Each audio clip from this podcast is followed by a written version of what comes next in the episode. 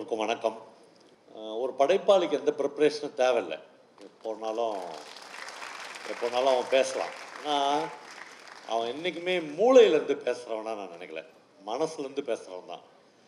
இப்போ அம்மாட்ட பேசுறதுக்கு எதாவது ப்ரிப்ரேஷன் வேணுமான்னா அம்மாட்ட போய் எனக்கு முருவலாக ஒரு நெய் தோசை போட்டு கொடுமா அப்படின்னு சொல்கிறதுக்கு, புள்ள ஏதாவது ஹோம்ஒர்க் பண்ணி சுண்டு தீட்டில் எழுதி வச்சுன்னு அம்மாட்ட போய் எனக்கு ஒரு முருகலான நெய் தோசை வேணும்னு எந்த பிள்ளையும் கேட்காது.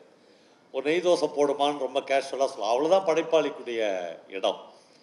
அதனால தான் அவன் எல்லாராலையும் நேசிக்கப்படுறான். அதனால தான் அவன் எல்லாராலையும் அந்த அந்த குழந்தமை இருக்குல்ல, அது ரொம்ப முக்கியமான ஒரு இடம் ஒரு மனுஷனுக்கு தெரியுது.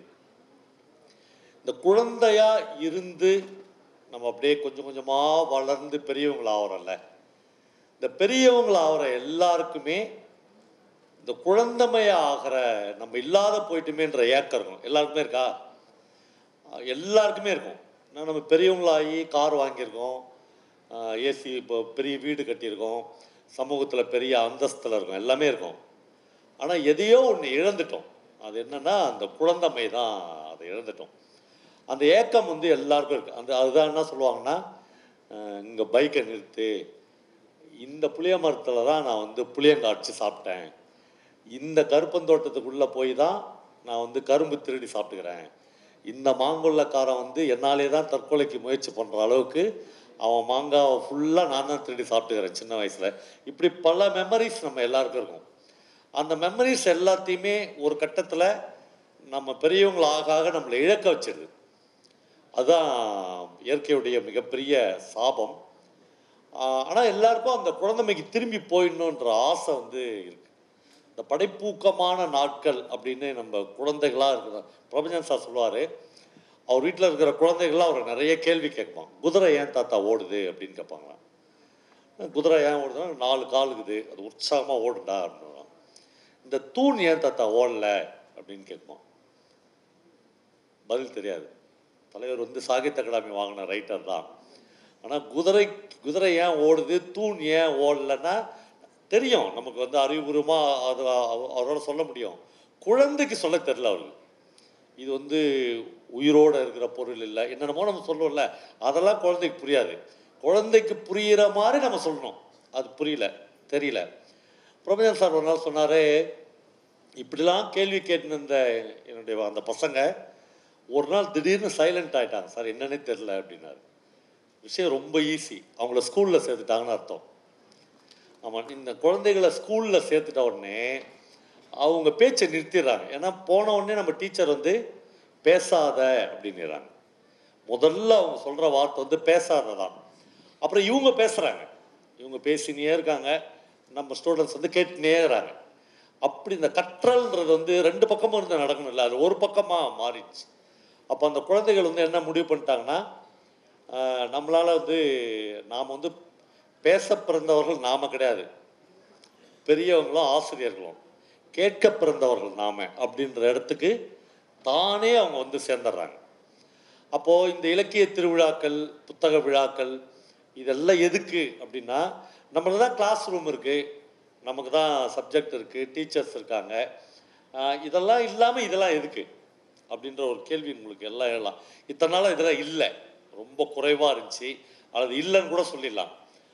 டெக்ஸ்ட் புக் படித்தாவே போதும் அப்படின்னு நம்ம நினச்சினே இருந்தோம். ஆனால் இப்போ தான் இதெல்லாம் புதுசாக வருது, நமக்கு முன்னாடி வருது. ஏன் வருதுன்னா, இந்த டெக்ஸ்ட் புக்கு படிச்சுட்டு வராங்கல்ல, டெக்ஸ்ட் புக்கு படித்து ஒரு டாக்டராக வந்துடுறாங்க, ஒரு இன்ஜினியராக வந்துடுறாங்க, ஒரு ஐஏஎஸ் ஆஃபீஸராக வராங்க, மிகப்பெரிய பதவிகளில் வராங்கல்ல. அவங்கள பெரும்பாலானவங்க அவ்வளோ நல்லா இல்லை, அவங்க ரொம்ப நல்லா இல்லை. அவங்க வந்து ஒரு இதில் படித்து மேலே வர ஒரு டாக்டர் இருக்கார்ல, அந்த டாக்டர் வந்து தலைவலி அப்படின்னு போனால் ஒரு எம்ஆர்ஐ ஸ்கேன் எடுத்து பார்த்துருங்க அப்படின்னு ஒரு சீட்டு எழுதி கொடுத்து பதிமூணாயிரரூபா செலவு வச்சு அதில் எட்டாயிரரூபா கமிஷன் வாங்குகிற ஒரு ஆளாக ஒரு டாக்டரே மாறுறாருன்ற அதிர்ச்சி நமக்கு இருக்குது. அப்போ என்னென்னா, டாக்டராக அவர் சக்ஸஸ் ஆகிட்டார், ஆனால் ஒரு மனுஷனாக அவர் பயங்கர ஃபெயிலியர் ஆகிருக்கார். நிறைய தடவை சொல்லிக்கிறேன், நான் ஈபியில் வேலை பார்க்குறப்பெல்லாம் எங்கள் அசிஸ்டன்ட் இன்ஜினியரில் ஒரு பொண்ணு வந்து இருபத்தி மூணு வயசில் என்கிட்ட கேட்குது, ஜாயினிங் ரிப்போர்ட் எழுதி கொடுக்கும்போது, பாவா சார் ஃபஸ்ட்டு டே ஒரு ஒரு வாழ்க்கையில் ஒரு கவர்மெண்ட்டு போஸ்ட்டுக்கு ஃபஸ்ட்டு டே வர ஒரு இருபத்தி மூணு வயசு பொண்ணு இருக்குல்ல, அது மனசு எப்படி இருக்குன்னா எப்படி இருக்கணும், இந்த ரெக்க கட்டி பறக்கிற ஒரு தேவதையின் மனசு மாதிரி இருக்கணும் நம்ம. அது அந்த பாப்பா என்கிட்ட கேட்குது, வாசர் என் நம்ம ஆஃபீஸில் எப்படி பழக்கம் அப்படின்னு கேட்குது. என்ன பழக்கமானா, இல்லை நாங்களே காசு வாங்கிக்கலாமா, நீங்கள் வாங்கி பிரித்து கொடுப்பீங்களா சாயங்காலம் ஆனான்னு கேட்குது. அப்போ என்னென்னா எங்கேயோ தப்பு நடந்தது. என்னென்னா இந்த சப்ஜெக்ட் புக்ஸ் படித்தாங்கல்ல, அந்த புக்ஸ் வந்து இதெல்லாம் சொல்லிக் கொடுக்கல. அது என்ன சொல்லிக் கொடு மறைமுகமாக என்ன சொல்லிக் கொடுத்துச்சுன்னா, நீ பிஇ படித்து எலக்ட்ரிசிட்டி போர்டில் இன்ஜினியர் ஆகிட்டா சம்பளம் வந்து அறுபதாயிரம் ரூபாய் தான், ஆனால் ஒரு நாளைக்கு நீ பத்தாயிரம் ரூபாய் எட்டுன்னு வரலான்னு மறைமுகமாக அது சொல்லி அனுப்பிச்சு. அப்படிலாம் இல்லைம்மா, சம்பளம் மட்டும்தான் உனக்கு, மற்றதெல்லாம் மற்றவங்க காசு. அந்த மற்றவங்கன்னு சொல்கிறீங்களா, அவங்க யாருன்னா உங்கள் அப்பா, உங்கள் மாமா, உங்கள் சித்தப்பா, பெரியப்பாலாம் ராத்திரியும் பகலும் போய் பம்ப் செட்டில் குளிர்லும் மழையிலையும் போய் இறைச்சி பயிர் வச்சு அறுவடைக்கு போய் ஒன்றுமே இல்லாத திரும்பி வரான்ல, அவங்ககிட்ட தான் நீ பத்தாயிரம் ரூபாய் கேட்குற அப்படின்னு சொல்லி கொடுக்கல. அப்படி சொல்லி கொடு அப்படின்னு சொல்கிறது தான் இலக்கியம். அப்படி சொல்லி கொடு அப்படின்னு சொல்கிறது தான் புத்தகங்கள். இப்போ என்னென்னா இந்த இந்த இடத்துக்கு தான் இந்த ஸ்டூடெண்ட்ஸை கொண்டு போயிடணும் அப்படின்னு ஒரு சின்ன முயற்சி தொடர்ந்து நடந்துனே இருக்கு. அதை தான் மறுபடியும் மறுபடியும் இலக்கியவாதிகள் படைப்பாளிகள் வந்து பேசினே இருக்கிறாங்க. மறுபடியும் பிரபஞ்சனுடைய மரி என்கிற ஆட்டுக்குட்டின்னு ஒரு கதைக்குது. நான் சொல்கிற இந்த கதைகளை சின்ன சின்ன புத்தகங்களாக டவுன்லோட் பண்ணி பிரிண்ட் அவுட் எடுத்து கூட நீங்கள் படிக்கலாம். அந்த அந்த இடத்துக்கு நம்ம போகவே மாட்டோம். மரி என்கிற ஆட்டுக்குட்டின்னு அவருக்கு ஒரு கதை. அந்த கதை என்னென்னா, உங்களை மாதிரி ரொம்ப மாடர்னாக இருக்கிற ஒரு பொண்ணு. அந்த பொண்ணு வந்து பயங்கர திமுறாக இருக்கும். திமுறாக இருக்குன்னா அது வந்து ஒரு ஆண் பார்வை. அந்த பொண்ணு அதனுடைய இயல்பில் ரொம்ப கரெக்டாக தான் இருக்கும். நாம் சொல்லுவோம் இந்த பொண்ணு பாடுறா பயங்கர திமுறாக இருக்குதுன்னு. ஏன்னா இவன் ஒரு ஸ்கேல் வச்சுருப்பான், ஒரு ஸ்டூடெண்ட்டுனா எப்படி இருக்கணும், ஒரு பொண்ணுன்னா எப்படி இருக்கணும். அந்த ஸ்கேலில் இருக்காது அந்த பொண்ணு எப்பயுமே. குறிப்பாக வந்து சட்டை போட்டுன்னு வரும். ஒரு பொம்பளை பிள்ளை சட்டை போட்டுன்னு வரக்கூடாதுன்னு ஆம்பளைங்களாம் நினைப்பாங்க. அப்புறம் மேல் ரெண்டு பட்டன் அப்படி அனாவசியமாக திறந்து போட்டுன்னு வரும். அதெல்லாம் அந்த ட்ரில் மாஸ்டருக்கெல்லாம் தற்கொலை பண்ணிக்கலாமான்ற எண்ணம் வரும். என்னடா அந்த பொண்ணு வந்து இப்படி வருது அப்படின்னு எல்லாரும் போய் ஹெட் மாஸ்டருக்கெலாம் ரிப்போர்ட் பண்ணுவாங்க. சார் இந்த பொண்ணை வந்து டிசி கொடுத்தான்னு சொல்லலாம் சார் அப்படின்னு. இந்த மாதிரியான பொண்ணுங்களை வந்து டிசி கொடுத்த எதுக்கு, ரெண்டு பட்டனை திறந்து விட்டு வர பொண்ணை டிசி கொடுத்து அனுப்பிடலாம் அப்படின்னு சொல்கிற சமூகத்தில் தான் நம்மளாம் இருக்கும். அப்படிலாம் இருந்தோம். அப்புறம் டிசிலாம் கொடுக்குறதுக்கு முன்னாடி அந்த ஹெட் மாஸ்டர் வந்து ஒரே ஒரு தமிழ் ஆசிரியர் போய் அந்த பொண்ணு அவர்கிட்ட ஹெட் மாஸ்டர் கேட்பார், இல்லை சார் ரெண்டு நாள் டைம் கொடுங்க, அந்த பொண்ணுக்கு என்ன பிரச்சனைன்னு நான் போய் பார்த்து வரேன். ஒரு நாள் ஒரு ஆசிரியர் அந்த பொண்ணை பார்க்கறதுக்கு அவர் வீட்டுக்கு போவார். பாண்டிச்சேரியில் பெரிய வீடு அந்த பொண்ணோட வீடு. இப்போ இவருடைய மனைவியை கூட்டின்னு போவார், கதவை தட்டுவார். அந்த பொண்ணு வந்து துணிலாம் களைஞ்சு கிடக்கும் அந்த வீட்டில். ஒரு வீட்டுக்கான ஒழுங்கு அப்படின்னு நம்ம வச்சிருப்போம், அது எதுவுமே அந்த வீட்டில் இருக்காது. அந்த பொண்ணு இருக்கும். அவர் அந்த பொண்ணு வந்து வாத்தியாரை பார்த்தோன்னே, சார் என்ன சார் நீங்களே இவ்வளோ தூரம் வந்துட்டீங்க, உட்காருங்க சார். எங்கே உட்கார வைக்கிறது கூட தெரியல. எல்லா இடத்துலையும் ட்ரெஸ்ஸு சாப்பிட்டு போட்ட மிச்சம் அப்படி எல்லாமே கலைஞ்சிருக்கும். ஒரு வாத்தியார் முதல் முறையாக போய் அந்த ஸ்டூடெண்ட் வீட்டில் இதான் அவங்க வீடாமா அப்படின்னு கேட்குறாரு. ஆமாம் சார். அப்பா அம்மாலாமா? அந்த பொண்ணு வந்து அப்பா வந்து யாரோ ஒரு பொம்பளையோட ஓட்டார் சார். கொஞ்ச நாளில் எங்கள் அம்மாவும் இன்னொரு ஆளோட ஓட்டாங்க. யாருமே இல்லை சார், நான் தனியாக தாங்கிறேன். இப்போது ஒரு ஸ்கூலுக்கும் ஒரு ஸ்டூடெண்ட்டுடைய வீட்டுக்கும் எவ்வளோ டிஸ்டன்ஸ் இருக்குது? ரெண்டு கிலோமீட்டர் தாங்குது. இந்த ரெண்டு கிலோமீட்டரை கடந்து ஒரு வாத்தியார் ஒரு ஸ்டூடெண்ட் வீட்டுக்கு போய் உள்ளே நுழைஞ்ச உடனே ஒரு வீட்டோட இன்னொரு பெரிய உண்மை உங்களுக்கு தெரியுது. அந்த பொண்ணுடைய மனநிலை என்னன்னு தெரியுது. அப்பாவும் இல்லை அந்த வீட்டில், அம்மாவும் இல்லை. அந்த பொண்ணை ஏன்னு கேட்குறதுக்கு யாருமே இல்லை. அந்த பொண்ணு எப்படி ட்ரெஸ் பண்ணுறான்னு கேட்குறதுக்கு யாருமே இல்லை. ஒரு வேளை சோறு சாப்பிட்டியா அப்படின்னு கேட்குறதுக்கு யாருமே இல்லை. அப்படி ஒரு இடத்த ஒரு செகண்டில் வாழ்க்கையை வந்து இவருக்கு கற்றுக் கொடுக்குது. இவர் கேட்குற, இந்த வீட்டில் நீ தனியாவாமல் இருக்க? ஆமாம் சார், நான் வே வேறு என்ன பண்ண முடியும் சார். நீ குளிச்சு ரெடியாகி வெளியே வரையா, நம்ம போய் ஒரு டிஃபன் சாப்பிட்லாம் எல்லாரும். அந்த பொண்ணு உடனே குளிச்சு ரெடியாகி அப்படி இவங்களோட அந்த தமிழ் டீச்சரோடையும் அவங்க ஒய்ஃபோடையும் வெளியே போகிறேன். இப்போ டிஃபன் சாப்பிட்றாங்க. இவர் கேட்குறாரு, நீ கரெக்டாக ஸ்கூலுக்கு வரணுமா? பொண்ணு சொல்லுது, சார் யாராவது ஒருத்தர் என்னை வாழ்க்கையில் அப்படி கேட்கணும் சார், நீ ஏன் ஸ்கூலுக்கு வரல, நீ கரெக்டாக ஸ்கூலுக்கு வா அப்படின்னு இது வரல என்னை யார் சார் கேட்டுக்கிறாங்க. எங்கே லிட்ரேச்சர் எங்கே போய் தொடுதுன்னா, எந்த ஆத்மாவை போய் தொடுதுன்னா, சார் ஒன்றும் இல்லை சார், இந்த கிளாஸ் ரூமில் நமக்கு சொல்லிக் கொடுக்குற பாடங்கள், நமக்கு கற்பிக்கப்படுற பாடங்கள் இருக்குல்ல, அதை வந்து ஒரு டீச்சரை விட ஒரு பேராசிரியரை விட வேகமாக கூகுள் சொல்லி கொடுத்துரும் சார்.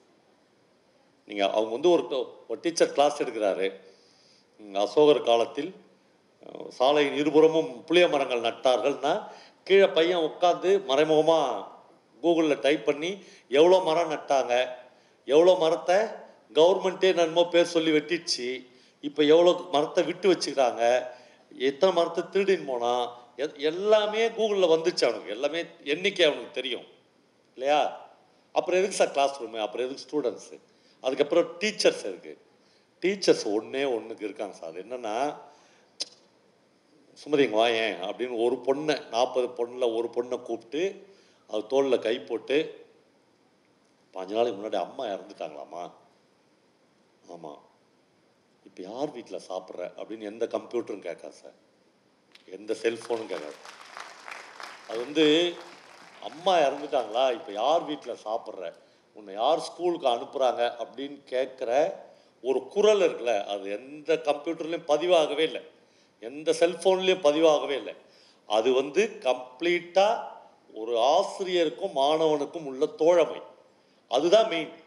அப்போது இந்த டீச்சர்ஸ் எப்படி இருக்க வேண்டியிருக்குன்னா, பயங்கர க்ரியேட்டிவிட்டியாகவும் பயங்கர படைப்பூக்கம் உள்ள ஒரு டீச்சர்ஸாகவும் படைப்பூக்கம் உள்ள ஸ்டூடெண்ட்ஸ் இந்த அரங்கத்தில் எங்கே இருக்கிறாங்க, இந்த கிளாஸில் எங்கே இருக்கிறாங்கன்னு தெரிந்து கொள்ள வேண்டிய, நீ நீ நினைக்கிற மாதிரி ஒரு ஸ்டூடெண்ட்டை உருவாக்குறதுல உங்கள் வேலை. அந்த பையன் என்னவா இருக்கிறான் அப்படின்னு ஐடென்டிட்டி பண்ணி இருக்கலாம். அந்த பையன் வந்து சின்ன சின்ன சின்ன கோடுகளாக போட்டுருக்கலாம். நீ இப்போ மேத்ஸ் கிளாஸ் நடத்தும் போதும் சயின்ஸ் கிளாஸ் நடத்தும் போதும் கோடு போட்டு ஒரு புள்ளை பிழைக்க முடியுமா? அதோ இப்போ விஸ்வம் பிழைச்சிக்கிறாரு, நூ நூறு நீ என்ன பிழைக்கிறதுன்றது வெறும் பொருளாதார விஷயம் தானே. அப்படி இல்லாமல் இப்படி ஏன்டா அனாவசியமாக கோடு போட்டுன்னு உக்கானுங்கிற, இப்படி முட்டை போட்டுன்னு தான் நீ முட்டை போட்டுன்னு தான் வாழ்க்கையில் போவோம், மாடு மேய்க்கப்படா அப்படி சொல்கிறது இல்லை டீச்சர்ஸ். அந்த பையனுடைய க்ரியேட்டிவிட்டி என்ன, நம்ம மறுபடியும் மறுபடியும் நம்ம முழுக்க முழுக்க நம்மளுக்கு பலன் தருகிற ஒரு குழந்தைகளை, இன்னும் ரொம்ப பச்சையாக அப்பட்டமாக சொல்லணும்னா ஏடிஎம் மிஷினில் எப்போ விட்டாலும் காசு கிடைக்கிற ஒரு விஷயமாக குழந்தைகளை மாற்றுவதற்கு பெற்றோர்களுக்கு உள்ளுக்குள்ள ஆசை இருந்து கொண்டே இருக்கிறது. ஒரு ஏடிஎம் இல்லை, மொத்தம் நாலு ஏடிஎம் நம்ம வீட்டிலே இருந்தால் ரொம்ப நல்லா இருக்கணும் அப்படி நல்லா இருக்கும் அப்படின்னு நினைக்கிற பெற்றோர்கள் நம்மக்கிட்ட எக்கச்சக்கமாக இருக்காங்க. ஆனால் குழந்தைகளை நாம் அதுக்கு பலி கொடுத்துக்கினே இருக்கிறோம். ஆனால் இல்லை, ரைட்டர்ஸ் தான் எப்பயுமே சொல்கிறான், எழுத்தாளன் தான் எப்பயுமே சொல்கிறான், ஓவியம் தான் எப்பயும் சொல்கிறான், சிற்பி தான் எப்பயும் சொல்கிறான். இது இல்லைடா, இதையும் மீறி ஒரு லைஃப் இருக்குது, பச்சை பசேல்னு ஒரு வாழ்க்கை இருக்குது. மழை பெய்யுது, மழை பெய்கிற போது என் பொண்ணை பற்றி நான் சொல்லியிருக்கேன். எங்கள் என் பொண்ணு ஒரு ஸ்கூலில் படிக்கிறப்போ மழை பெஞ்சுன்னா என் பொண்ணு நேராக எழுந்துச்சு அந்த பிரின்ஸ்பல் அக்கா ரூமுக்கு போய்டும். அக்கான் தான் கூப்பிடுவாங்க அவங்க பிரின்ஸ்பலை. அந்த ரூம் அந்த ரூமுக்கு போயிட்டு, அக்கா மழை பெய்யுது, எனக்கு இந்த கெமிஸ்ட்ரி கிளாஸ் வந்து பயங்கர போர் அடிக்குது, மழையில் நனைய போகிறேன் அப்படின்னு போய் சொல்லலாம். அது அது சொல்லலான்றதை விட எனக்கு இயற்கை தான். அடுத்தது ஒரு வார்த்தை இருக்குது, எனக்கு ம தனியாக நனையிறதுக்கு ஒரு மாதிரி இருக்குதுக்கா, நீங்களும் சேர்ந்து வரீங்களா நனையலாம் அப்படின்னு பிரின்ஸ்பலை கேட்கலாம். அவ்வளோ ஸ்பேஸ் இருக்கணும், அவ்வளோ இடம் வந்து இந்த கல்வி வந்து நம்ம கொடுத்துருக்கணும். என்ன இப்போ நம்ம எல்லாம் கிட்டத்தட்ட முந்நூறு பேர் உட்காந்துக்கிறோம். அம்மா அது என்னம்மா ஒரு பெரிய டிஸ்கஷன் நடக்குது ஃபோனில், என்னாச்சு அது? ஒரு பத்தே நிமிஷம் என்னன்னா, என் பொண்ணு வந்து ஒரு இந்த காந்திகிராம் யூனிவர்சிட்டியில் பேசும்போது ஒரு விஷயம் சொன்னான், ரொம்ப ஆச்சரியமாக இருந்துச்சு. நான் வந்து எங்கள் வீட்டில் மாடியில் படுத்துன்னு இருப்போம், எங்கள் வீட்டில் தமிழ் இந்து பேப்பர் வாங்குறாங்க, ஒரு ஒரு நாள் தமிழ் இந்து பேப்பர் போடுற அந்த பையனை பார்த்து ஒரு காஃபி கொடுக்கணும்னு எனக்கு சின்ன ஆசை இருக்கும். எனக்கு தெரியாது அந்த ஆசை, ஆனால் நான் எப்படியாவது அவன் ஹிந்து பேப்பர் போகிறதுக்குள்ளே கீழே வந்து ஒரு காஃபி கொடுக்கணும்னு வருவேன். ஒரு நாள் கூட நான் அவனை பார்த்ததே இல்லை. நான் வர்றதுக்குள்ளே அவன் வந்து சைக்கிளில் வேகமாக போயிடுவான். நான் ஒரு நாள் நான் அவனை கண்டுபிடிச்சேன், எங்கள் வீட்டில் இல்லை, என் கிளாஸில். என் பொண்ணு சொல்கிறேன், எங்கள் வீட்டில் நான் அவனை கண்டுபிடிக்கவே இல்லை, என் கிளாஸில் கண்டுபிடிச்சேன். ஏன்னா வந்து காலையில் நாலு மணிக்கு பஸ் ஸ்டாண்டுக்கு போய் பேப்பரை முந்நூறு பேப்பரை ரிசீவ் பண்ணி அதுக்குள்ளே நூற்றி ஐம்பது இரநூறு பேப்பரை சைக்கிளில் ரவுண்ட் அடித்து போட்டுட்டு சீக்கிரம் சீக்கிரமாக அஞ்சு நிமிஷத்தில் போய் குளிச்சும் குளிக்காமலும் ஒரு ட்ரெஸ் பொண்ணு வந்து ப்ளஸ் ஒன்னில் என் பக்கத்தில் உட்காந்து படிக்கிற சிவகுமார் தான் எங்கள் வீட்டுக்கு தமிழ்ந்து போ போடுற பையன் அப்படின்னு நான் கண்டுபிடிச்சேன். அவனுக்கு நம்ம கூட படிக்கிற ஒரு பொண்ணு வீட்டில் நாம் பேப்பர் போடுற பையன் தெரியக்கூடாது என்பதனால் அவன் வர்றதுக்குள்ளே இவன் புறப்பட்டு போயிட்டான். இவ்வளோ டிஃப்ரென்ஸ்க்கு சார் நம்ம நம்ம லைஃப்குள்ளே எல்லோரும் அப்படியே ஒரே மாதிரி நம்ம எப்படி சார் பார்க்க முடியும்? எல்லா டீச்சர்ஸும் ஒன்று, எல்லா ஸ்டூடெண்ட்ஸும் ஒன்று, எல்லாருக்கும் ஒரு ஒழுங்கு. ஜெயகாந்தன் சொல்கிறார், உனக்கு ஒழுங்குன்னு தெரியுறது எல்லாம் எனக்கு ஒழுங்கு இல்லைன்னு தெரியுது, உனக்கு ஒழுங்கு இல்லைன்னு தெரியுறதெல்லாம் எனக்கு ஒழுங்குன்னு தெரியுது. நீ நானும் வேறு வேறு வர்க்கத்துடைய பர்சன்டேஜ், நம்ம ரெண்டு பேருமே வேறடா. எப்படி எல்லாருக்கும் ஒரே நியாயம் ஒரே நீதி எப்படி இருக்க முடியும்? பல விஷயங்கள் இந்த எஜுகேஷன் சிஸ்டத்தில் இருந்து ஆரம்பிக்குது. நான் பல முறை சொல்லியிருக்கேன், இந்த நிறைய பெண் குழந்தைகள் அப்படியே இன்னும் மூழ்கி போயிருக்குங்க இந்த ஃபோனில். ஆனால் ஆனால் இந்த இந்த பெண் குழந்தைகள்லாம் இப்போ நான் கேட்டேன்னா உங்களுக்கு எத்தனை பேருக்கு பைக் ஓட்ட தெரியும் அப்படிங்கிற எல்லாருமே கை தூக்குங்க. டூ வீலர் ஓட்ட தெரியாத பெண்களே இன்றைக்கி இல்லை. டென்த்துக்குலேருந்து காலேஜ் படிக்கிறதுக்குள்ளே எல்லா பெண்களுக்கும் டூ வீலர் ஓட்ட கற்றுக்கினீங்க. அப்படியே நீங்கள் சாயங்காலம் வீட்டில் போய் எங்கள் அப்பா அக்கள்கிட்ட பேசி பாருங்கள், அம்மா உனக்கு டூ வீலர் ஓட்ட தெரியுமா, பைக் ஓட்ட தெரியுமான்னு கேட்டு பாருங்கள். ஃபிஃப்டி பர்சன்ட் வீடுகளில் அம்மாக்கள் பைக் ஓட்டுவாங்க, இப்போ ஸ்கூட்டர் ஓட்டுவாங்க. அப்படியே அவங்க அம்மாவை கேட்க சொல்லுங்கள், பாட்டிகளை கேட்க சொல்லுங்கள், அம்மாச்சிகளை, யாருக்குமே பைக் ஓட்ட தெரியாது. இப்போ மூணு ஜென்ரேஷன் நம்ம கடந்து வந்துட்டோம். நமக்கு இந்த சார் பைக் ஓட்டுறது அவ்வளோ பெரிய விஷயமா? அவ்வளோ பெரிய விஷயம். யாருக்கு? பெண்களுக்கு. ஆண்களுக்கு கூட எனக்கு அது அதை பற்றி கவலையே இல்லை. ஏன்னா ஒரு பொண்ணு வந்து அப்படி பைக்கில் காற்று கிழிச்சின்னு போனான்னு வச்சுங்க, அவன் மனநிலையே வேற. இந்த நகரமே நம்ம காலடியில் இருக்குதுறான்ற திமிர் இருக்கும். அவன் அந்த மாதிரியான ஒரு மனநிலையை பைக் ஓட்டுறதுல பெண்கள் அடையிறாங்க. அப்படியே இந்த பக்கம் ஆண் பிள்ளைங்களை பார்த்து கேட்குறோம். சிரிக்கிறதுக்காக சத்தியமாக நான் சொல்லவே இல்லை. நான் உட்பட நான் உட்பட எத்தனை பேருக்கு வந்து சமைக்க தெரியும்? சமைக்க தெரியும்னா நம்ம என்ன நினச்சிக்கிறோம்? இந்த கத்திரிக்காய், வெண்டைக்காய், வெங்காயம் எல்லாத்தையும் அரிஞ்சு வச்சுட்டு எல்லாம் பண்ணிட்டு, தம்பி நீ கொஞ்சம் சமைச்சிருன்னா அப்படி எடுத்து எண்ணெயில் போட்டு சோக்க. அது இல்லை. சமைக்கிறதுனா அது உள்ள என்னென்னவோ இருக்கும். சமைக்கிறதுல அழுக்கான விஷயங்கள் அப்படியே நகைக்கண் முழுக்க கறி படியுது இல்லை, அப்படி படித்து அப்படி பாத்திரத்தை தேய்ச்சி எடுக்கிறது எத்தனை ஆண்கள் எடுக்கிறோம்? எந்தெந்த வீட்டில் செய்கிறாங்க அதை செய்யவே இல்லை. ஏன்னா இந்த ப்ராக்டிஸே நமக்கு இல்லை. ஆனால் இந்த ப்ராக்டிஸ் வந்து இந்த ப்ராக்டிஸ் இல்லைன்றதை உங்களுக்கு யார் கற்றுக் கொடுத்தது? யார் சொன்னது? ஏதாவது சுப்ரீம் கோர்ட்டில் தீர்ப்பு இருக்கா? ஹைகோர்ட்டில் தீர்ப்பு இருக்கா? ஆண்கள் வந்து சமைக்கவே கூடாது, பாத்திரம் கழுவக்கூடாது. சாணி தெளித்த ஒரே ஒரு ஆம்பளையை பார்த்துக்கிறீங்களா நீங்கள் சமூகத்தில்? சாணி தெளித்து கோலம் போடுற ஒரு ஆண்கிறானா? ஏன் இதெல்லாம் வந்து பெண்கள் தான் செய்யணும். நம்ம யார் சொல்லிக் கொடுத்தாங்க? எல்லாரும் மறைமுகமாக சொல்லிக் கொடுத்தாங்க. முக்கியமாக கவர்மெண்ட்டு ம மறைமுகமாக சொல்லிக் கொடுத்துச்சு. எப்படி? ஒன்றாம் கிளாஸ் பாடத்தில் குடும்பம்னு ஒரு பாடம் இருக்கு. நம்மளுக்கு இருக்கா? நம்ம ஃபேமிலி, ஒரு குடும்பம்னா என்ன அப்படின்னு பாட புத்தகம் நம்ம சொல்லிக் கொடுக்குது. என்னென்னா அப்பா செய்தித்தாள் படிக்கிறார், க்ளீனாக நம்ம ஆர்டிஸ்டுங்க படம் போட்டிருப்பாங்க. நம்ம ஒரு ஈஸி சேர் போட்டு அப்பா உட்காந்து அப்படி செய்தித்தாள் படிப்பார். அம்மா சமைக்கிறாள், அம்மா கிச்சனில் சமைப்பாங்க. தங்கை வீடு கூட்டுகிறாள், கிளீன். தம்பி விளையாடுகிறான், அதை ஊர் சுட்டுகிறான், அது தம்டமாடு அப்படின்னு அர்த்தம். இப்போ என்னன்னா சின்ன வயசுல உங்களை அறியாமலேயே இது எல்லாம் மூளைக்கு போயிடுச்சா? இது அப்பான்னா செய்தித்தாள் படிப்பாரு, அம்மா ஒரு நாளும் ஈஸ்டரில் உட்காந்து செய்தித்தாள் படிக்கவே கூடாது, அப்பா ஒரு நாள் கிச்சனுக்கு போயிடவே கூடாது. யாரு? புஸ்தகத்திலே தான் நம்மளுக்கு வந்துருச்சுல. தம்பின்றவன் ஒரு நாளும் வீடு கூட்ட மாட்டான், அவன் வந்து வெளியே போய் அவன் போய் வெளியே போய் விளையாட்டு தம்டமாடு மாதிரி வீட்டுக்கு வந்த உடனே நம்ம சோறு போட்டு வைக்கணும்.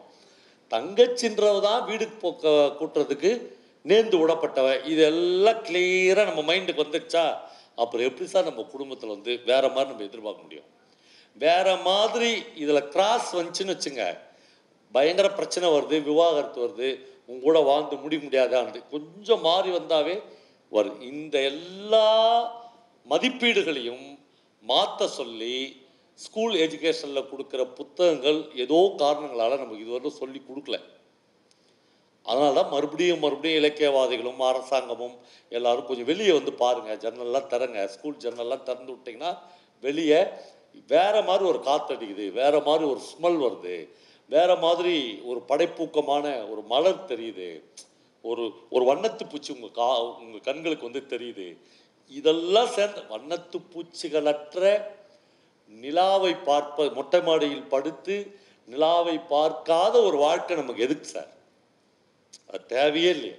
சுடுகாட்டில் கூட ரொம்ப அழகான ஒரு நிலாவை வந்து நம்ம பார்க்க முடியும். சுடுகாட்டில் கூட ரொம்ப அழகான பூக்கள் நமக்கு இருக்குது. ஆனால் நம்முடைய குழந்தைகளுடைய வாழ்க்கையில் சுடுகாட்டை விட ரொம்ப மோசமான இடத்துல தான் நம்ம வச்சுருக்கிறோம்.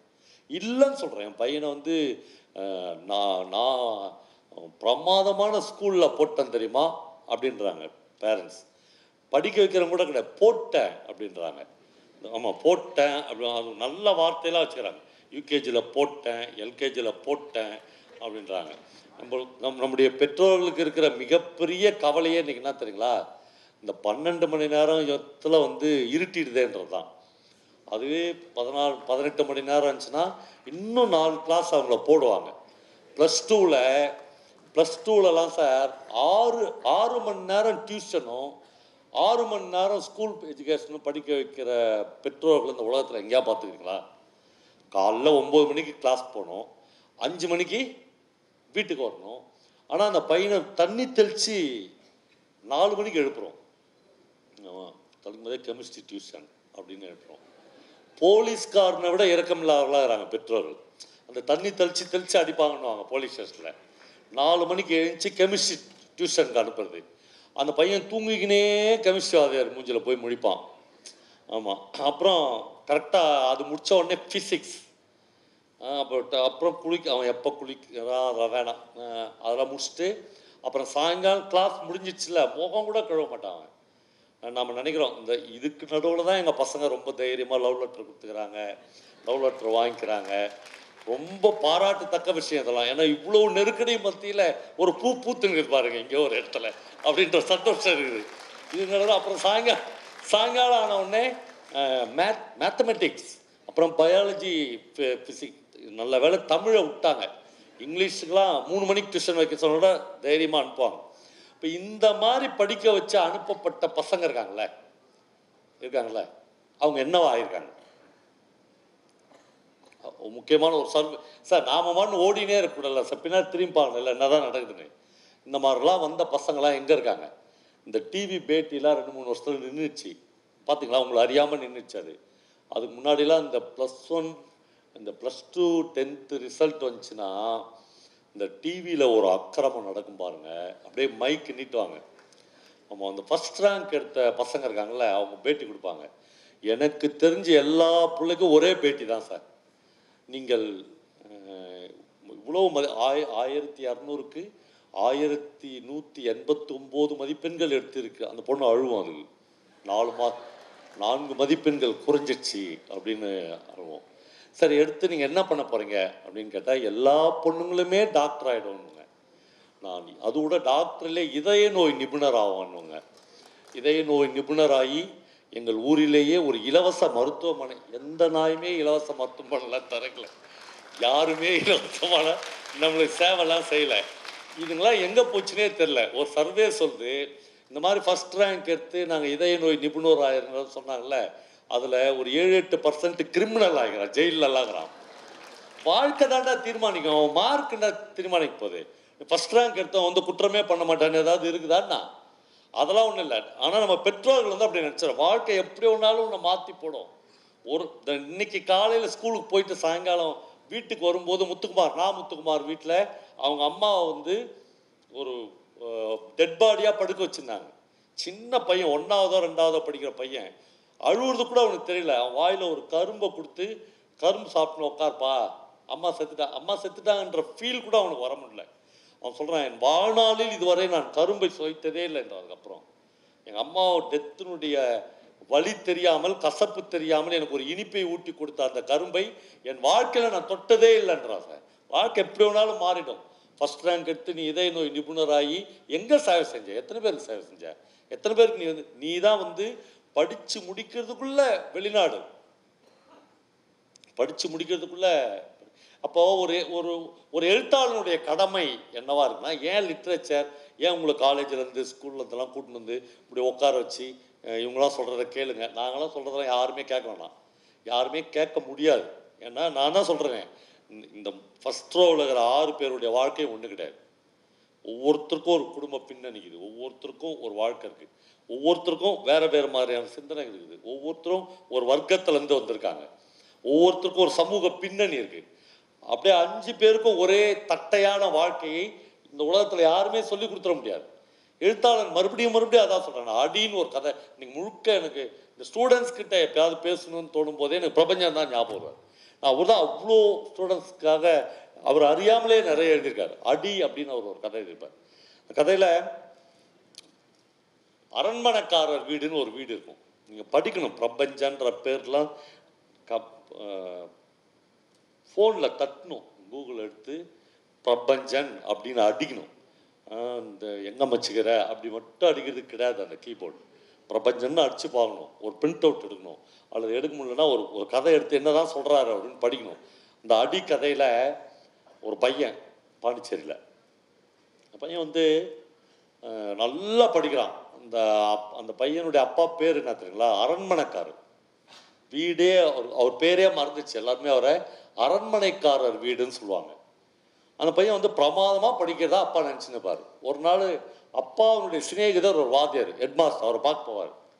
பையன் எப்படி படிக்கிறான், பிரமாதமாக படிக்கிறான், வேற லெவல் அப்படின்றல அது மாதிரி வேற லெவலாக படிக்கிறான்.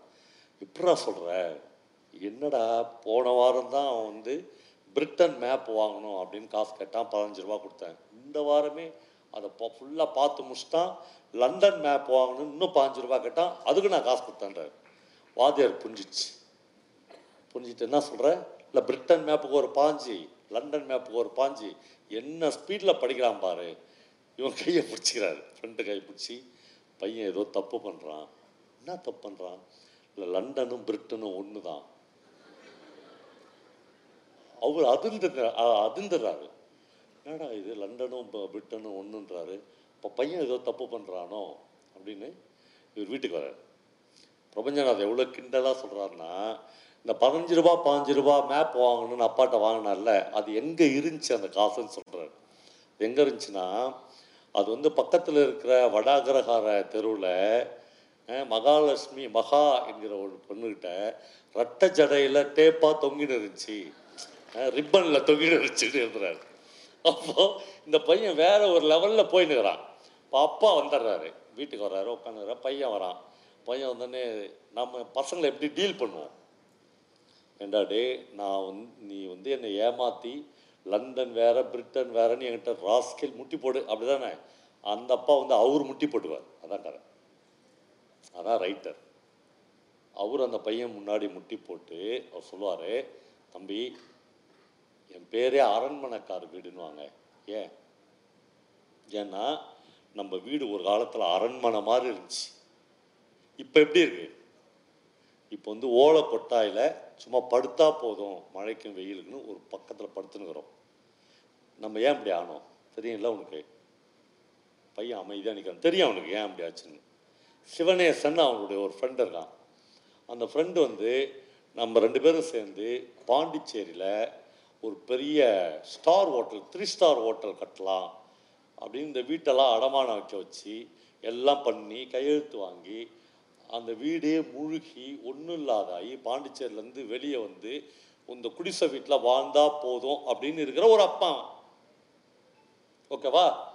ஆனால் அந்த அப்பா என்ன சபதம் எடுக்கிறாரு, அட பாவி, நான் எழுத படிக்க தெரியாதவன் தானே என்கிட்ட வந்து பத்திரத்தெல்லாம் கையெழுத்து வாங்கி என்னை ஏமாற்றி என்னை ஒரே நாளில் நடுத்தருல என் பையனை படிக்க வைக்கிறேன்டா. என் பையனை படிக்க வச்சு அவனை வந்து மேல் படிப்புக்கு பிரான்ஸ் காமிச்சு இதே பாண்டிச்சேரியில் கலெக்டர் ஆகிறேன்டா. அந்த புள்ள தான் பிரிட்டன் வேற லண்டன் வேறன்னு அப்பாட்ட பாஞ்சு பாஞ்சு ரூபா ரெண்டுத்துக்கு சேர்த்து வாங்குச்சு. இப்போ அப்பா முட்டி போட்டு மண்டிட்டு பையன் முன்னாடி சொல்கிறாரு,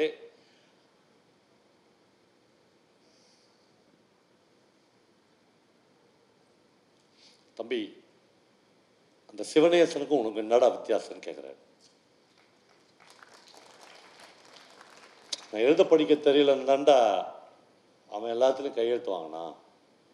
எனக்கு எழுத படிக்க தெரியாது தானே, லண்டன் வேறு பிரிட்டன் வேறுன்னு பிரிக்க தெரியாதனால நீயும் ரெண்டு தடவை பணம் வாங்கினேன், உங்கள் ரெண்டு பேருக்கு என்ன தம்பி வித்தியாசம் அப்படின்னு ஒரு எழுத்தாளன் கேட்குறான். சொல்லுங்கள், ஒரு இது இப்போது இந்த கதையை நீங்கள் படிச்சிட்டிங்கன்னு வச்சுங்களேன், இந்த பத கதையை கேட்டீங்க இப்போது படிக்கிறீங்கன்னு வச்சுங்களேன், என்றைக்காவது உங்கள் அப்பாட்ட எங்கள் ஸ்கூலில் இந்த விஷயத்துக்காக ஐம்பது ரூபா கேட்டாங்கன்னு உங்களுக்கு ஏமாற்ற தோணுமா? அல்லது எந்த எஜுகேஷனில் வர டெக்ஸ்ட் புக் இதில் அது வந்து இந்த ஆழத்துக்குள்ளே மனசுக்குள்ளே போய் இந்த விதையை உங்களுக்குள்ளே வச்சுட்டு வருமா? அதுதான் லிட்ரேச்சருடைய மிகப்பெரிய இடம். அந்த அந்த அதுக்காக தான் மறுபடியும் மறுபடியும் திருப்பி திருப்பி இலக்கியம் படிங்க, நல்ல சினிமா பாருங்கள், நல்ல நம்மனா இந்த கிறிஸ்டியன்ஸை வந்து பெண்டிகாஸ்ட் அப்படின்வாங்க, நீங்கள் பார்த்துருப்பீங்க. அவங்கள நாங்களாம் வந்து கிறிஸ்துவ தீவிரவாதிகள், கிறிஸ்துவ நக்சலைட்டுகள்னுவோம். பயங்கர தீவிரமாக இருப்பாங்க, அவங்க தும்முனா கூட அல்லேலூயான்னு தான் தும்புவாங்க, அந் அந்த மாதிரி இருப்பாங்க. இப்போ அவங்களாம் சினிமா பார்க்குறதே பாவம்னு நம்மளுக்கு சின்ன குழந்தைங்களுக்கு சொல்லிக் கொடுப்பாங்க. சினிமா பார்க்குறது பாவம், இலக்கியம் படிக்கிறது பாவம், விளையாடுறது பாவம், ஓவியம் பாடுறது பாவம். சரி, என்ன தான் சார் பண்ணுறது? ஏசாமி அது ஜபம் பண்ணே இருங்க, அது போதும். சரி, ஏசாமி ஜபம் பண்ணேருந்து ஒருத்தர் செத்துற முடியுமா? அதெல்லாம் இல்லை இல்லை வாழ்க்கையில் எல்லா விஷயங்களையும் அனுபவிக்க வேண்டியிருக்குல்ல. இப்போ என்னென்னா இந்த இந்த மாதிரியான இலக்கியங்கள் மட்டும், இந்த சினிமா இந்த சினிமாவெல்லாம் பார்க்குறதே பாவணும். இப்போது எஜுகேஷன் டிபார்ட்மெண்ட்லேருந்து நிறைய விஷயங்கள் நடக்குது. இப்போ இதில் எவ்வளோ பேர் சில்ட்ரன் ஆஃப் ஹெவன் படம் பார்த்துக்கிறீங்க? ரொம்ப கம்மி தான். இன்னமும் இவ்வளோ முன்னெடுப்புகளுக்கு பிறகும் இன்னமும் கம்மி தான். நான்லாம் எங்கள் வீட்டிலலாம் எங்கள் பசங்க வந்து ரெண்டு பேர் சின்ன குழந்தைங்களா இருக்கும்போது ஒரு ஸ்க்ரீன் கட்டினாங்க மொட்டை மாடியில். எங்கள் தெருவில் இருக்கிற எல்லா குழந்தைகளையும் கூட்டின்னு வந்து வாரம் ஒரு படம் போட்டு காமிப்பாங்க ஸ்க்ரீனில். அது எல்லாமே உலக சினிமா அப்படின்னு சொல்லுவாங்க. சின்ன குழந்தைகள்லாம் வந்து அவங்களுக்குலாம் மஜித் அண்ட் மஜித் பேர் தெரியும் எங்கள் தெருவில் இருக்கிற குழந்தைங்களுக்குலாம். ஏன்னா எங்கள் பசங்க வந்து படம் போட்டு காமிப்பாங்க. அது அந்த சில்ட்ரன் ஆஃப் ஹெவனுக்குலாம் ஒரு மொழியெலாம் தேவையில்லை, ஈரானிய படம் அது. அந்த அந்த அந்த படத்துடைய மையம்னா ஒரு ஒரு கார்டனர், கார்டன்னா நம்ம தோட்ட வேலை செய்கிற ஒருத்தர். ஈரான்லலாம் ஷிஃப்ட்டு முறையில் தான் ஸ்கூல் நடக்கும். ஆண்களும் பெண்களும் சேர்ந்து படிக்கவே முடியாது. ஆம்பளை பசங்களுக்கு தனி ஷிஃப்ட்டு, பொம்பளை பசங்களுக்கு தனி ஷிஃப்ட்டு. ஆண் பிள்ளைகளும் பெண் பிள்ளைகளும் பாத்திரம் கூட கூடாது, அப்படி ஒரு கட்டுப்பாடாக இருக்கும். இந்த படத்தில் அந்த கார்டனர் அந்த தோட்ட வேலை செய்கிறார்ல, அவருடைய ரெண்டு பிள்ளைங்க இருக்காங்க. இந்த ரெண்டு பிள்ளைங்களும் ஒரே ஸ்கூலில் படிப்பாங்க. ஆனால் ஷிஃப்ட்டு காலையில் தங்கச்சி ஷிஃப்ட்டு, மதியானம் இந்த பையன் ஷிஃப்ட்டு. இந்த பையன் தான் அந்த படத்தினுடைய ஹீரோ. முழு கதையெல்லாம் சொல்லலை, நீங்கள் படம் பாருங்கள். அது என்னென்னா அவனுடைய வாழ்நாளில் அந்த பையனுக்கான ஒரே கனவு வந்து ஒரு நல்ல ஷூ வாங்கணுன்றது தான். ஆனால் அவங்க வீட்டில் ஒரு நல்ல ஷூ இல்லை. இந்த இந்த ஷூ வந்து ஒன்று திரு ஒரு ஷூ திருட்டு போயிடும், ஒரு பாக்ஸில் போடுவாங்க, அது எங்கேயோ யாரோ எடுத்துன்னு போயிடுவாங்க. ஒரு ஷூ தான் இருக்கும். இந்த ஒரு ஷூவை போட்டுன்னா தங்கச்சி கிளாஸுக்கு போவாள். ஷிஃப்ட்டு முடிஞ்சு ஒன்றரை மணிக்கு வரான்னு வச்சுங்களேன், ஒன்றரை மணிக்கு ஒரு சந்தில் போய் அவன் யாருக்கும் தெரியாமல் வெறும் காலோடு நிற்பான். இப்போ அந்த தங்கச்சி ஸ்கூல் முடித்து வந்து யாருக்கும் தெரியாமல் அந்த ஷூவை கழட்டி விட்டுட்டு அப்படி போயிடுவான். இவன் டக்குன்னு ஷூவை போட்டுன்னு டென் மினிட்ஸ் ஃபைவ் மினிட்ஸ் கூட இருக்காது இவன் வந்து அடுத்த கிளாஸுக்கு போகிறதுக்கு ஓடுவான். அந்த ஓடுறது இருக்குல்ல, படத்தில் நீங்கள் பார்த்தீங்கன்னா பயங்கர வேறு மாதிரியான விஷயம். அந்த ஓடி ஓடி ஓடி ஓடி ஓடி தினந்தோறும் லேட்டாக போவான். ஒரு நாள் கூட அவன் கிளாஸுக்கு டைமுக்கு போனதில்லை. ஏன்னா ஷிஃப்ட்டு பிடிச்சவொடனே அடுத்த ஷிஃப்ட்டு தொடங்கணும். நடுவில் ஷூவை வாங்கி இவன் மாற்றுறதுக்கு அவ்வளோ டைம் ஆகிடும், முடியாது. வாழ்க்கை அப்படியே போகும். அவன் கண்ணீரோடு பார்ப்பான், அப்பா அப்பாவால் முடியாது, ஒரு ஷூ வாங்கி கொடுக்கவே முடியாது. எப்போதான் இதுக்கு முடியும்? ஒரு நாள் முடியும். எல்லா இந்த இருட்டில் நிற்கிறல்ல, என்னைக்காச்சும் ஒரு நாள் விடியும். கரண்ட்டு போயிடுச்சுன்னு வச்சுங்க, கண்டிப்பாக ஒரு தாட்டி வெளிச்சம் நம்ம மீது விழும். அது வரல நம்ம வெயிட் பண்ணுவோம். அந்த பையன் வந்து வெயிட் பண்ணுவோம். ஒரு நாள் அதுக்கு எல்லாமே தீர்வு வந்துடும். என்ன தீர்வுன்னா, அவங்க ஸ்கூலில் வந்து நோட்டீஸ் போர்டில் ஒரு போட்டி அனௌன்ஸ் பண்ணிப்போம், ஒரு மாரத்தான் போட்டி. அந்த போட்டியில் கலந்து கொண்டு ஃபஸ்ட் ப்ரைஸ் வாங்குறவங்களுக்கு ஒரு மிகப்பெரிய பரிசு, செகண்ட் ப்ரைஸ் ஒரு ஜோடி ஷூ, மூன்றாவது ப்ரைஸ் வேறு ஏதோ. இந்த பையனுக்கு ஃபஸ்ட் ப்ரைஸ் என்னான்னு தெரியாது, தேர்ட் ப்ரைஸ் என்னான்னு தெரியாது, இவனுக்கு வேண்டியது ஒரே ஒரு ஷூ. இவன் நேராக போய் டில் மாஸ்டர் பாஸ் சொல்லுவான், அந்த ஃபிசிக்கல் டைரக்டர் பாஸ் சொல்லுவான், சார் நான் கலந்துக்கிறேன். அசலாக எல்லாமே முடிஞ்சிச்சு, லிஸ்ட்லாம் போட்டாச்சு, ப்ரிப்பேர் பண்ணியாச்சு. அந்த பையன் கேட்பான், எவ்வளோ முயற்சி பாருங்கள், அந்த பையன் கேட்பான், சார் இந்த மாரத்தான் போட்டியில் ஒரு பையன் நல்லா ஓடுவான்னு நீங்கள் நம்புவீங்களே, அவன் வந்து இந்த கிரவுண்டை எவ்வளோ நேரத்தில் ஓடுவான்? செவன் பாயிண்ட் சிக்ஸ் மினிட்ஸ் ஏழு நிமிஷம் ஆறு வினாடியில் அவன் ஓடுவான். அந்த பையன் ஒரு டைமர் மிஷினை இந்த டில் மாஸ்டர்கிட்ட கொடுத்து, நான் ஓடி பார்க்குறேன் சார், எனக்கு எவ்வளோ நேரம் வருதுன்னு செக் பண்ணி பார்க்குறீங்களா? டில் மாஸ்டருக்கு ஏதோ அந்த பையன் பேரில் ஒரு நம்பிக்கை இருக்கும். எல்லோரும் போயிடுவாங்க, ஸ்கூலில் யாருமே இருக்க மாட்டாங்க, தனியாக அந்த பையன் மட்டும் ஓடுவான். ஒரு டைமிங் மிஷின் வச்சு பார்ப்பான், five minutes four four seconds இவன் ஓடுவான். இவன் நம்பிக்கை நட்சத்திரமே ஏழு நிமிஷம், இந்த பையன் அஞ்சு நிமிஷம் ஓடுவான். அவர் வந்து இவன் பேரை உள்ளே சேர்த்துடுவார். சேர்த்துட்டு நீங்கள் அந்த படம் பார்க்கணும், அவ்வளோ சொல்லலாம் முடியாது, எல்லாத்தையும் மனுஷனால் சொல்ல முடியாதுல்ல, படம் பார்க்கணும். நீங்கள் அந்த சேர்த்தோன்னே ஒரே சந்தோஷமாகிடும் அந்த பையன். அந்த மாரத்தான் போட்டிலாம் நடக்கும், எல்லாம் நிற்பாங்க. அந்த பையன் முகத்தில் அந்த படத்தில் ஒரு சிரிப்பே இருக்காது. ஒரு குழந்தை அவன் அவன் அவன் அவ்வளோ துயரம் இருக்கும் அந்த முகத்தில், வந்து அவ்வளோ துயரம் இருக்கும். ஒரு ஷூ வாங்க முடியாத துயரம், இவ்வளோ வறுமையில் பிறந்த ஒரு வீட்டில் இருக்கிற துயரம், எல்லாமே அந்த பையன் முகத்தில் இருக்கும். இப்போ அந்த மாரத்தான்லாம் ஓட போகிறான். அவன் ஓடும்போது எல்லோரும் டைமர் எல்லோரும் ஓடிடுவாங்க ஓடிடுவான்னு பயங்கர ஸ்பீடு, பிரமாதமாக அந்த மஜித்தன் மஜித் வந்து காட்சிப்படுத்தியிருப்பார். இப்படி ஓட்டி முடித்து கையை போய் அந்த கோட்டில் தொட்டுருவான், கண்ணை மூடிக்குவான். முடிஞ்சோடனே எல்லாரும் கையை தொட்டு தூக்குவாங்க. அவன் நான் செகண்ட் ப்ரைஸ் வாங்கிட்டு நான் கேட்பான், எல்லாம் சொல்லுவாங்க, யூ காட் ஃபர்ஸ்ட் ப்ரைஸ். பயன் இன்னும் சோகமாகிடும் அந்த பையன். ஃபர்ஸ்ட் ப்ரைஸ் அவனுக்கு வேணவே வேணும், செகண்ட் ப்ரைஸ் தான் அவனுக்கு வேணும். நீங்கள் உடனே கால்குலேஷன்லாம் பண்ணலாம், சார் ஃபர்ஸ்ட் ப்ரைஸ் வந்து இதை விட பெரிய காஸ்ட்லி, ஆஹா எங்கள் ஆளுக்கு அதெல்லாம் வேணாம் சார், அவனுக்கு வேண்டிய ஒரே ஒரு ஷூ தான். இப்போது ஒரு ப்ரைஸ் டிஸ்ட்ரிபியூட் பண்ணுற ஒரு செஷன் வரும், அந்த ஃபஸ்ட் அப்படின்னு போட்டு ஒரு ஒரு இது இருக்கும், அப்புறம் செகண்ட் தேர்டு பக்கத்து பக்கத்தில் நிற்பாங்க. இவன் அந்த ஃபஸ்ட்டில் நிற்க வைப்பாங்க, செகண்ட் வேறு பையன், தேர்டு வேறு பையன், மூணு பேர் நிற்பாங்க. நின்னோடனே கேமராலாம் அங்கே ஒன்று ரெண்டு தான் இருக்குது, அங்கே வந்து ஒரு முந்நூறு நானூறு கேமரா இருக்கும், உலகத்தில் இருக்கிற எல்லா கேமராவும். அதனால் அது ஒரு பிரமாதமான போட்டி. அது எல்லோரும் நின்று அந்த டில் மாஸ்டர்னு சொல்லுவார், மாஸ்டர் முகத்தை கொஞ்சம் உயர்த்துங்க master, please smile, you got first prize அப்படின்னா. அவன் அப்படி இப்படியே நின்றுப்பான். அந்த காட்சி பிரமாதமாக இருக்கும். என்னென்னா நான் இதில் வென்றதுக்கவே வேணாம், ஃபர்ஸ்ட் ப்ரைஸ்லாம் எனக்கு தேவையே இல்லைன்ற மாதிரி எனக்கு விஷயத்தை வார்த்தைகள் படுத்தாமல் காட்சிப்படுத்தியிருப்பார் மஜித் மஜித். அப்புறம் அவனுக்கு பெரிய பரிசுலாம் கிடைக்கும், பெரிய அவன் ரொம்ப சோகத்தோடையே வீட்டுக்கு வருவான். இவ்வளோ பெரிய ஒரு போட்டியில் நம்ம வென்றுட்டோமேன்ற எண்ணத்தோடலாம் வரமாட்டான், ரொம்ப சோகத்தோடையே அந்த வீட்டுக்கு வருவான். சார் ஒரு கலைஞனுடைய வெற்றி அல்லது ஒரு படைப்பாளியினுடைய உச்சம் அப்படின்னு எதை சொல்ல முடியும்னா, வீட்டில் அவங்க அப்பா அவனுக்காக ஒரு ஜோடி ஷூ வாங்கி வச்சுருப்பார், அதுதான் ஆர்ட். அப்போது இந்த படத்தை நீங்கள் பார்க்கலன்னா இந்த உணர்வுகளை நீங்கள் எப்படி அமையுமா நீங்கள் வந்து எடுக்க முடியும்? நம்ம டீச்சர்ஸ்க்கே ஆயிரம் பிரச்சனைகளோட கிளாஸ் எடுக்கிறாங்க. அவங்க வந்து இந்த ஒரு படத்தில் கிடைச்ச இந்த உணர்வு இதில் அதை வந்து தன்னுடைய ஸ்டூடெண்ட்டுக்கு எப்படி கடத்த முடியும்? அப்போது இசை, இப்போ ஓவியம், அதுக்கப்புறம் வந்து கதை, அதுக்கப்புறம் வந்து ஃபிலிம், இது எல்லாம் சேர்ந்து கலவையாக ஒரு குழந்தை வளர்ந்து வந்துச்சுன்னா அந்த குழந்தை வேற ஒன்றா இருக்கும் அப்படின்னு அரசாங்கம் நம்ப ஆரம்பிச்சிருக்குது, ரொம்ப லேட்டாக நம்ப ஆரம்பிச்சிருக்குது. இலக்கியவாதிகள் ரொம்ப நாளாக சொல்லிக்கினே இருக்காங்க, டாஸ்டாவஸ்கிலேருந்து டால்ஸ்ட், யாருடைய பால்ய நாட்கள் இருக்குதுல்ல, சின்ன வயசு ஞாபகங்கள், அது யா எந்த பெரிய படைப்பாளிகளுக்கும் அவ்வளோ நல்லா இல்லை. எல்லாமே கிட்டத்தட்ட அவங்க அப்பாக்களால் சித்திரவதை பண்ணப்பட்டுக்கிறாங்க. எல்லாமே அவங்க அப்பா மக்கள் வந்து அவங்கள வந்து அந்த குழந்தைகளுடைய பால்யத்தை நசுக்கி எடுத்துருக்காங்க. கடைசியாக சொல்லி முடிக்கிறேன், ஈரோட்டில் ஒரு பையன், ஈரோடு கூட கிடையாது, நாமக்கல்ல ஒரு பையன், அப்படியே நான் சொன்னல முதல்ல இந்த யூகேஜியில் போட்டுறது, அப்படி போட்ட பையன் அவன். இந்த புள்ள பிடிக்கிற மிஷின் மாதிரி ஒன்று வரும் இப்போ எல்லா ஊர்லேயும், மஞ்சா கலரில் பெயிண்ட் அடித்து வேனில். ஆமாம், நம்ம நம்ம தாய்மார்கள் ரொம்ப சந்தோஷமாக போய் அந்த புள்ள பிடிக்கிற மிஷினுக்கு குழந்தைங்களை தூக்கி போட்டு வந்துடுவாங்க, அப்பா போட்டேண்டாப்பா அப்படின்னு வருவாங்க.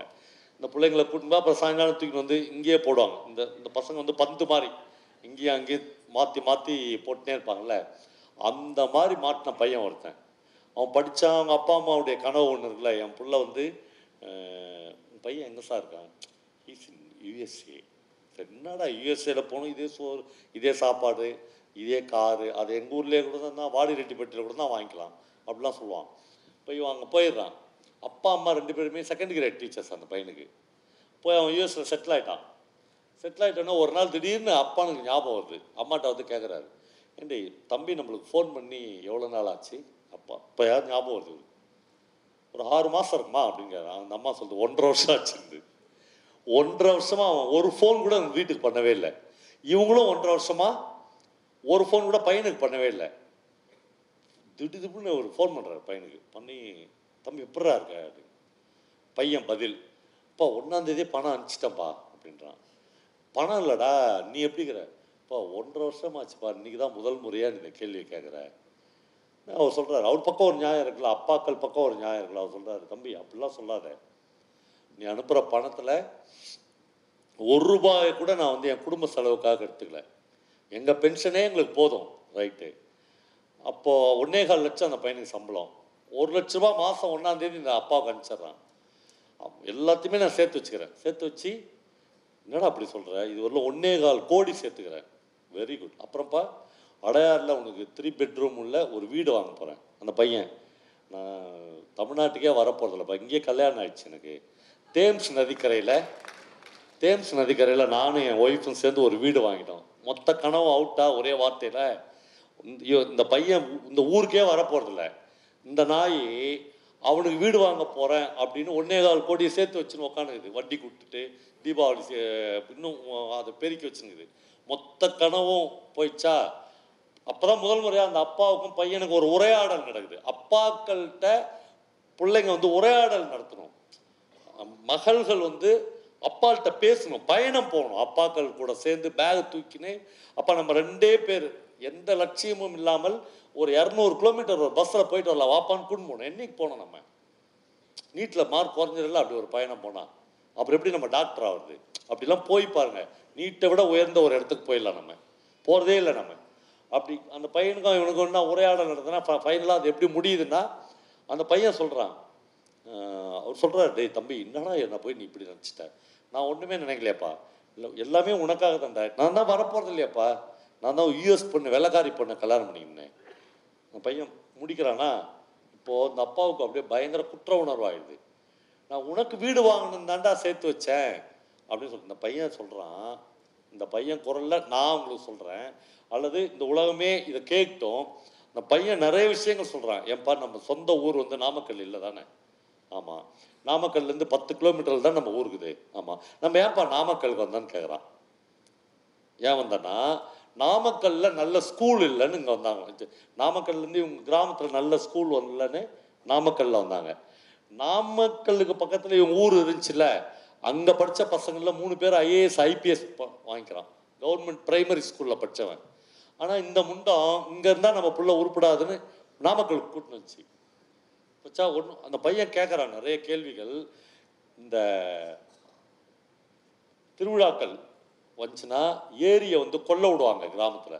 ஒரு வெள்ளை வேட்டி அப்படி விசிறி அடித்தாங்கன்னா ஏரியில் யார் வேணாலும் போய் மீன் பிடிக்கலாம். ஆண்கள் பெண்கள் குழந்தைகள்னு உள்ளுக்குள்ளே இறங்கி சேத்தை ரப்பி கையிலையும் கால்லையும் சேறு அப்பி குறவ மீனையும் ஜிலேபி மீனையும் அப்படி பிடிச்சின்னு வர அழகு இருக்குல்ல, அது எல்லாவற்றையும் நான் இழந்தேன் அப்படின்னு அந்த பையன் சொல்கிறான். நண்டு பிடிக்கிறதுக்காக நண்டு வலையில் கையை விட்டு தண்ணி பாம்பை பிடிச்சின்னு வெளியே வந்த அந்த பேரழகை நான் இழந்து எல்லாவற்றையும் அவனு. இதெல்லாம் கூட ஓகே, எங்கள் அம்மாவை விட எனக்கு ரொம்ப பிடிச்ச சித்தி. அந்த சித்தியினுடைய சூட்டு கதகதப்பில் அவருடைய மார்பின் அணைப்பில் வளர்ந்து முடித்த பையன் நான் வளர்ந்த பையன் நான். ஆனால் ஏதோ ஒரு நள்ளிரவில் சித்திக்கு ஏதோ ஒரு பிரச்சனையில் உத்தரத்தில் சித்தி தூக்கில் தொங்கி விடிய காலம் இறக்கி அவருடைய பிணத்தை போட்டு வைத்த போது அவங்க தலைமாட்டில் உட்காந்து நான் தான் அழுது கொண்டிருந்தேன். ஏழாவது படிக்கிறேன். அப்போ உங்கள் கை தான் என்னை தொட்டுச்சு. இப்படி தொட்டு, தம்பி சாவுக்கெலாம் அப்புறம் அழுதுக்கலாம்டா, ஸ்கூல் கட்டுறோம் வான்னு கூட்டு போனேன்.